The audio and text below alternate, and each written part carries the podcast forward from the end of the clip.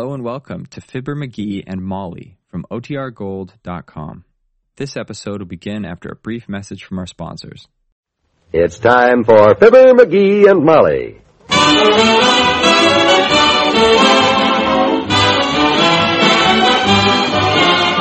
Every weekday at this time, NBC brings you Fibber, McGee, and Molly transcribed.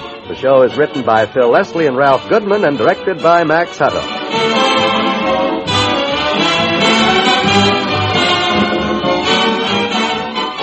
We'll join Fibber and Molly in just a moment. Cancer isn't a pleasant subject, but one thing is certain. We can't act as if we were ostriches and hide our heads in the sand simply because we don't want to hear an unpleasant subject. The wise person will learn all he can about this dread disease, and in so doing may save his life. There is no pain in the early stages of cancer. The American Cancer Society urges you to take heed of this fact, for ignoring any one of cancer's seven danger signals because there is no pain can result in death. Cancer can be cured, but treatment must be started when the disease is in its early stages. When pain is felt, it is often too late. Learn how you can recognize the signs of early cancer as a part of its educational activities supported by contributions from the public. The American Cancer Society makes this life-saving information available to you personally or in a program for your union, club, or church group. Address your request to Cancer, care of your local post office. Don't delay. Protect yourself now.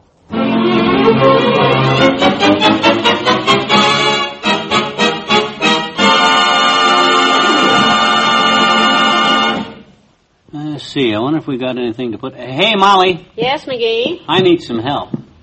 Look, we got a little box about an inch wide and say five inches long. No, I don't think so. Well, how about one two inches wide and maybe five or seven and seven and a half inches long? What do you need a box like that for? I want to gift wrap a cigar. A what? A cigar for our mailman, Mr. Bagby. Today's his anniversary, and I thought it'd be nice. To Oh, isn't that a sweet idea? How did you know it was his anniversary? Right here in the morning paper. Really? What anniversary is it, does it say? 179. Well, isn't that nice? Mm-hmm. Goodness, I can remember when he and Mrs. Bag... What? Did you say 107? I don't think we're talking about the same thing, my dear. The anniversary I'm referring to has to do with the United States Post Office. Post office. It's not only Bagby's anniversary.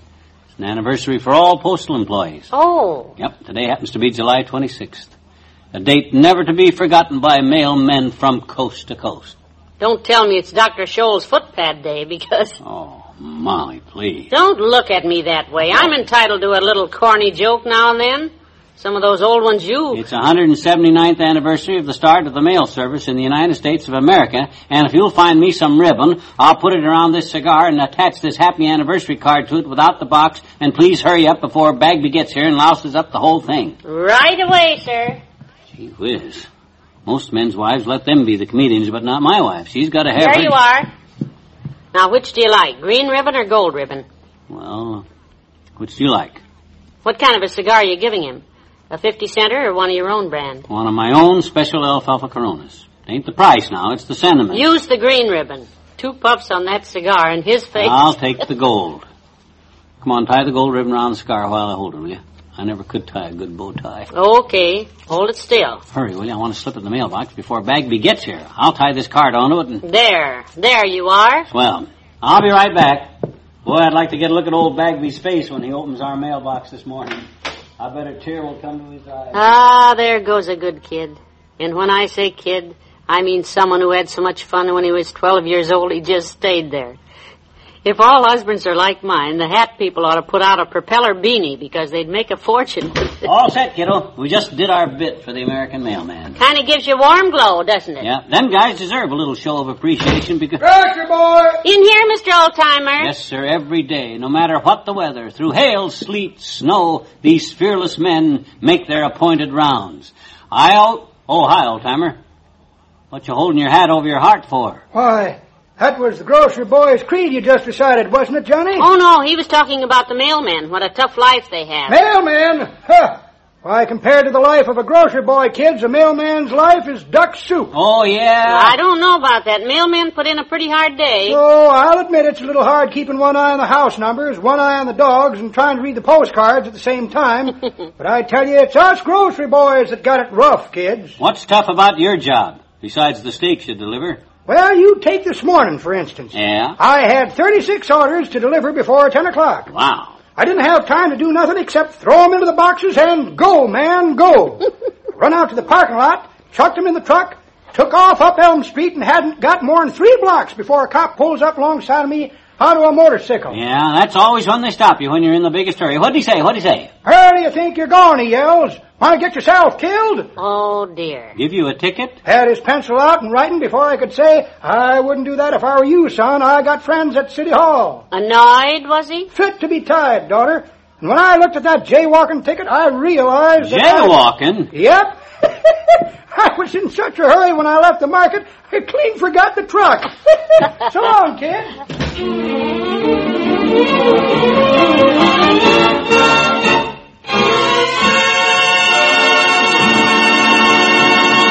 Back to Wistful Vista in a minute. What does it take to make a tape recording? Listen. That's all, just the push of a button. When you record with an RCA push button tape recorder. And what a popular member of the family this RCA electronic marvel can be. Add sound to home movies. Keep a record of the children's voices. Liven up parties and enjoy them over and over again. Dictate important notes and speeches. Exchange talking letters with friends and relatives in distant cities. It's portable too. Use it anywhere. It's RCA quality all the way. Yet it's as simple to operate as a light switch. To learn all the things an RCA push button tape recorder can do for your family, pay a visit to your RCA Victor dealer. But don't just look. Listen. Listen to your own voice as you record it on the RCA push button tape recorder. Remember, the world's best names for quality. RCA and RCA Victor.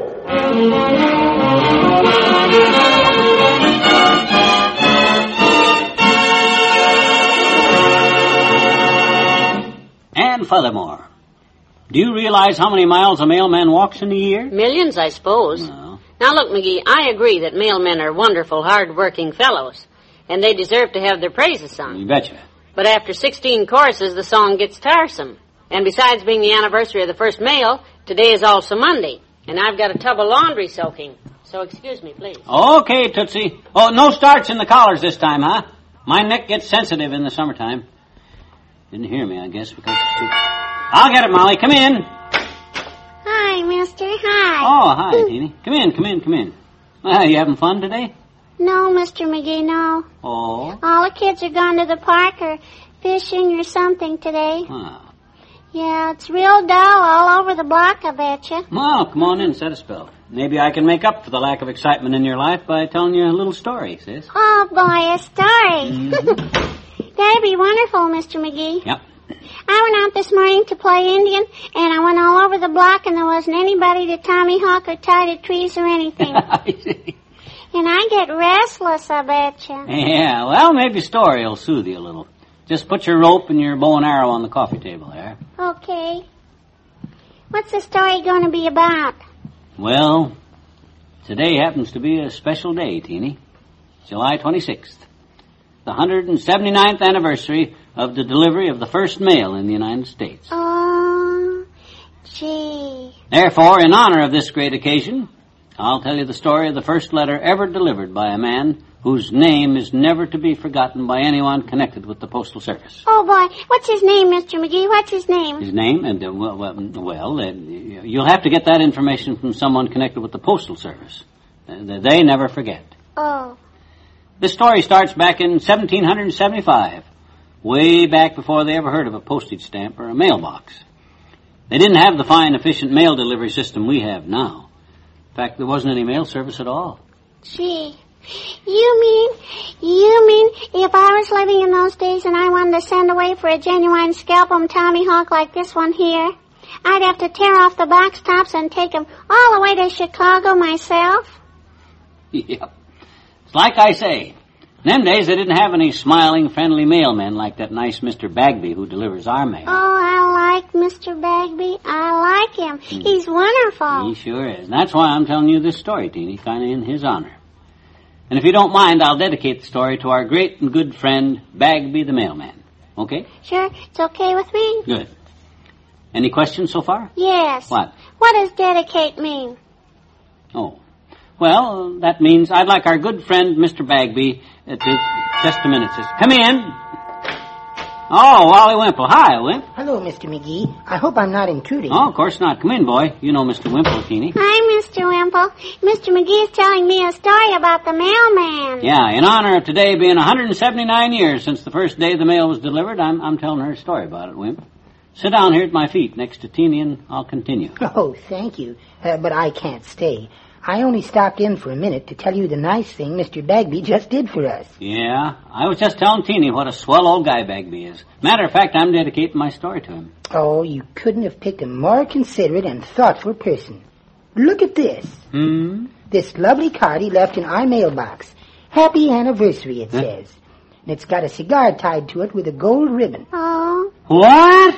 Oh, I, I know it's a cheap cigar. Why? I wouldn't light it with a ten-foot match. Huh. But just the idea of that busy man remembering. Remembering what? Today is the third anniversary of the day Sweetie Face gave up smoking. Cigars. Hmm. Well, that's a fine thing to do. Yes. She'll be so delighted when I tell her that Mr. Bagby didn't forget. I'm going right down to the gym now and, oh, I nearly forgot. Here's a letter that was sticking out of your mailbox. I thought I'd bring it in before the breeze blew it away. Oh, who's it for? Molly or me? I thought she got No, it seemed to be your county tax return. my county tax return, the one I sent out on the 20th? Ten seconds before the deadline? Uh, three cents postage due. What? uh-oh. You mean them guys had the gall to bring back my... Why, them inefficient penny pinching postal punks. I'll get a four dollar penalty for this. Oh, that backstabbing Bagby. Can't trust me for three cents. Well, I'd better be running along. The nerve of them civil service saboteurs. They'll hear about this. I'll go with you, Mr. Wimple. There won't be any story today. Bye, Mr. I don't mind if Bagby refuses to smoke my cigars, but by George, when they bring my mail back just because I forgot to stamp it, they've gone too far. This is the last time. I...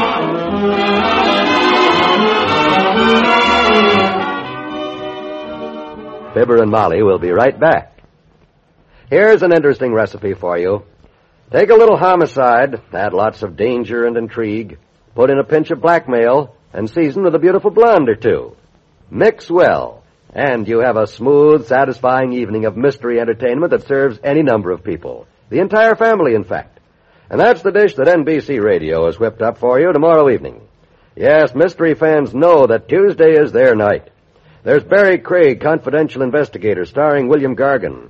And there's also the tense half hour starring Dane Clark called Crime and Peter Chambers. And that's not all, for Tuesday means another trip on the side of law and order with Jack Webb in Dragnet. And say, how about a quick look into the future? Here's some news that's too big to keep. Lux Radio Theater is coming to NBC, and you'll hear it every Tuesday beginning September 14th. Yes, it's radio's greatest dramatic show, Lux Radio Theater, on NBC in the fall.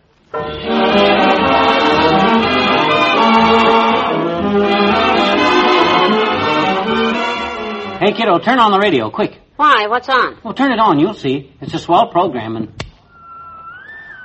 And be sure to be with us tomorrow night for another chapter in the lives of Fibber, McGee, and Molly. Ah, we missed it. Yes.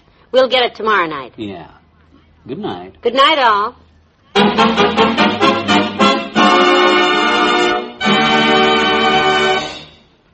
NBC has brought you the Fibber, McGee, and Molly program transcribed, with Bill Thompson as the old timer and Wallace Wimple.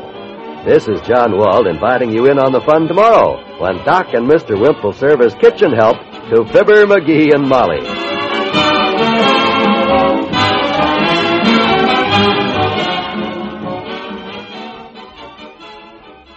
Get behind the headlines to the heart of the news tonight on the NBC Radio Network.